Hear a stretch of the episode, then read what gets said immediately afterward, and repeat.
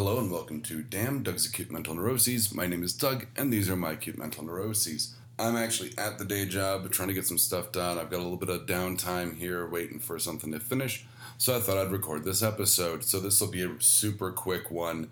Um, also, I have no time, which will get talked about, uh, as I seem to have a recurring problem with that. But this time, I know exactly what to do in it. So let's start with the good news. Today, uh, I just got back from the uh, DMV and the driving test place, and I passed, and I'm technically a licensed driver. Yay! It's been uh, over 12, or about, you know, 12 years since I've driven a car um, legally. And so uh, the next step is that uh, I got to be there for a title transfer, which should happen in about a week, hopefully. And then I'm driving, and then that's it. And then I start looking for a big boy job. And because I'm not going to say adult job, because I did that a couple shows ago. So yeah, um, once again, it, it just it befuddles me some days that all of the little baby steps I've taken start snowballing and become these huge life altering things, and and that's in a good way. Um, I mean, it's scary. I'm stressed. Like I talked about last week about you know having the fear of success. Like I was worried I was going to fail the driving test and have to start all not all over, but you know spend extra money until I get it right and figure out what I did wrong.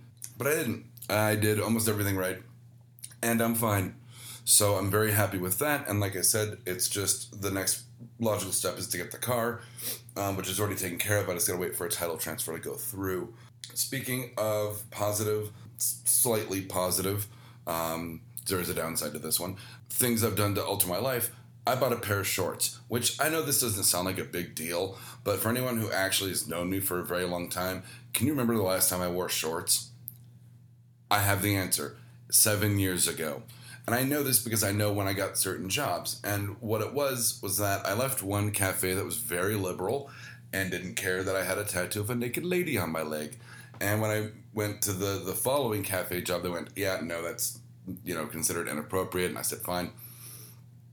So I started wearing pants the whole time, and then I got um, the cushy office job, which I've talked about, I got downsized from, but I got the cushy office job and I was dealing with, you know, clients and the boss and coworkers. And, you know, I had to be professional. I had to look professional. So I just kept wearing pants. And then since then, I just have never owned shorts. I have a pair of workout shorts I wear around the house, but I don't leave the house with them. So my legs are like translucent, uh, possibly reflective.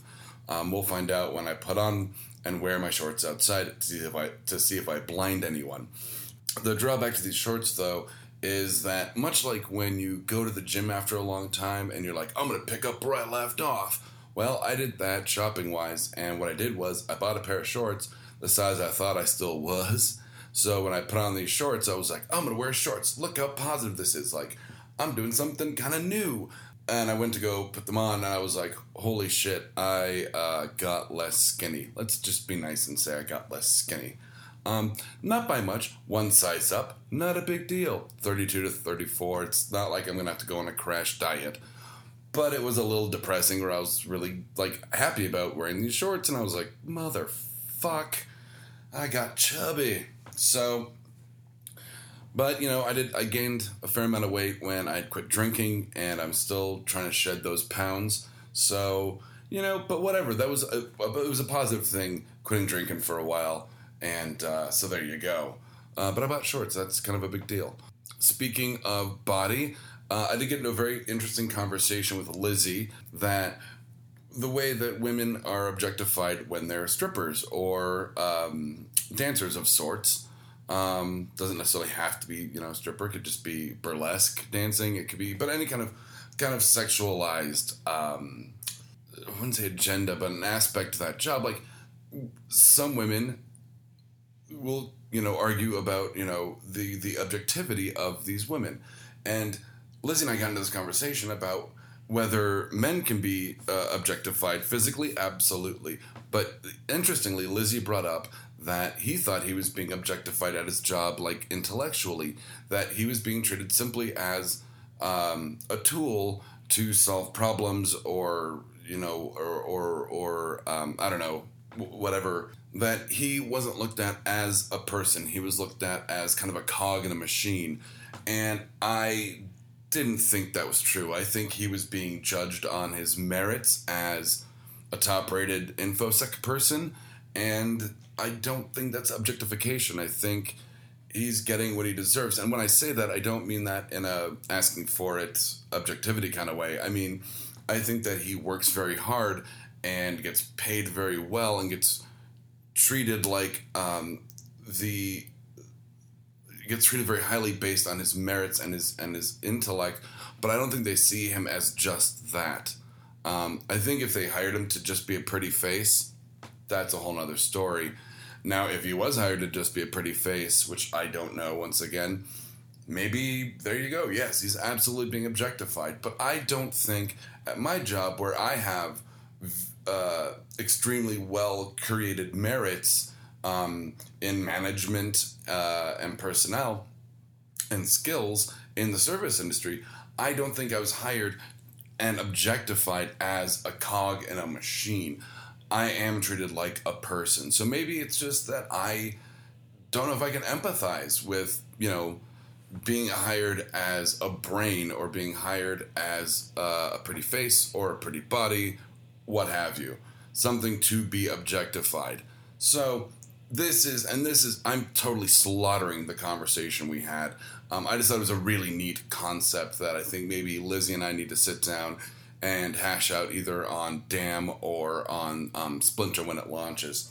But oh, and real quick, speaking of uh, show launches, we're doing a huge server swap. I'm going to get into that in a second. But when uh, that's all settled, uh, we will be launching. We got the rights to post all 87 episodes of Exotic Liability, which is, um, from what I'm together, a highly rated uh, information security or infosec podcast uh, that Lizzie was part of before joining the BACN. So I'm very proud to like welcome kind of another uh, show on into the stable of the BACN family or barn, I guess. Farm, yeah, like we're a show farm. I guess that's a that's a thing. Show farm. So let me talk about the headaches I, we, that I've been dealing with with the server swap. And this is not to discount Lizzie, because I'm pretty sure he listens to these. Maybe not all of them, but if you listen to this one, I'm not discounting the work he's doing on setting up our uh, server and our mail uh, server directory. I'm not discounting you, sir, by any means. I'm not saying I'm doing all the work. I know you're very uh, hard at work doing everything we you need to get done on your side of this, and I'm bitching about the stuff I'm getting done on my side of it because that's what this show is. so there. I'm mocking someone who listens to this show who I'm friends with. It doesn't make any sense. Should I apologize? I, I don't know. Maybe? Sorry. That didn't sound sincere. Um, but moving on. Uh, so we're doing the server swap, and uh, we're on a time crunch because we have to uh, either move or renew under our current server by the 16th. So we have about a week, and I was having issues uh, downloading our entire web page um, directory tree. So I had to build it uh, piece by piece um, with files on my computer and my external hard drive, which was fine. There was a lot of drag and drop and some, you know, organization and you know, a bit of confusion because I'm not used to looking at it as um, folders on my computer. I'm used to looking at it as like like a, like I said, like a directory tree. Also, to launch um, Exotic Liability, I had to get their RSS and all 87 of their episodes. Well, the downloading of the episodes was one thing. All of their uh, they're not labeled as exotic liability. They're uh, labeled as EL, you know, number or uh, exotic liability, which I didn't immediately catch, and I was like, oh shit, they totally misspelled. But whatever, it, that the, the, the misspelling of, of the files doesn't matter as long as I know. But it caught me off guard uh, that I didn't notice it, and I'm like, oh, shit, I should have kind of renamed them. But anyway, uh, maybe I can rename them in Finder. That's a whole nother story. So we're on this time crunching, and and you can tell because I'm getting uh, sped up and stuttering a bit more just talking about this because I'm thinking about that I have to do all this shit. So I got their RSS, and whoever did it did it the hard way. Now I'm a man who does things the hard way, but still, it looks like they hard coded their RSS in HTML. So when I got it and pumped it into our program, it was full of errors. Um, and I'm not sure if the guy who, or girl, I don't know, if the person who coded their RSS had written it in a way to get around certain fields being um, empty or not. So I'm having to go through item by item by item. That's 87 items, which is a lot when I have to sit there and pretty much stare at the matrix. I have to go through all of the XML code to see what they're missing and replace it. And the thing is, Lizzie was talking to me about it, and he goes, "Well, but how do you build our RSSs?" And I said, "Well, I start with the you know the general um, fields, and those always stay static. Uh, and when a new episode comes along, I just clone the item and change you know the title, the length, the description. Everything else pretty much stays the same." I said, but we're switching like your RSS from your guys' stuff on Libsyn to our stuff on our server. So I have to go through and change all of the general stuff before I even get to the point where I can go through your fields and then kind of clean everything up. So that's where I'm at. I'm on episode 50 of 87 of just changing the general stuff. And then I'm going to go in.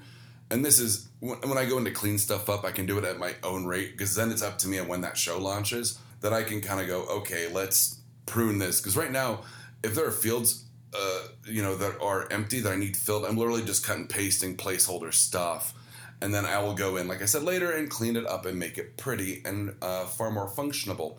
I think it was actually over functional uh, when I got it. And I think whoever was doing it was doing it the hard way um, I don't know why they would do that. Uh, not, you know, not my circus, not my monkeys, and not my place to judge. I'm going to be simplifying everything else. And if Lizzie ever wants to do more episodes of uh, Exotic Liability with his friends, whose name I can't remember, I want to say Chris, but I'm not sure that's right, we'll have that really solid foundation um, that the other RSSs on our in, in our in our uh, show farm have, and it'll be much easier to put out new episodes for me. And then if they want to, you know, rehost on Libsyn, then they'll we'll figure that out. And that's it. That's the list you cannot see. I don't know if you can hear it on um, some of the edits I've had to make this episode, but I've had to push the cough button. I'm still getting over this weird chest thing.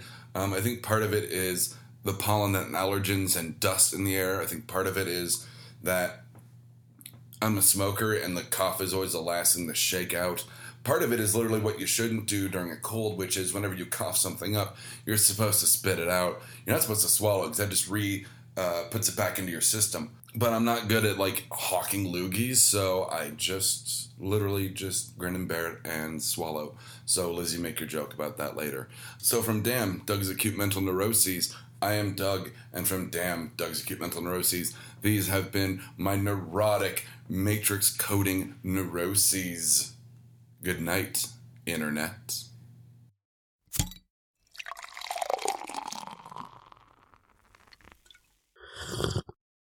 Oh, yeah. This has been a Blood Alcohol Content Network production. For more information, visit www.bacnpodcast.com.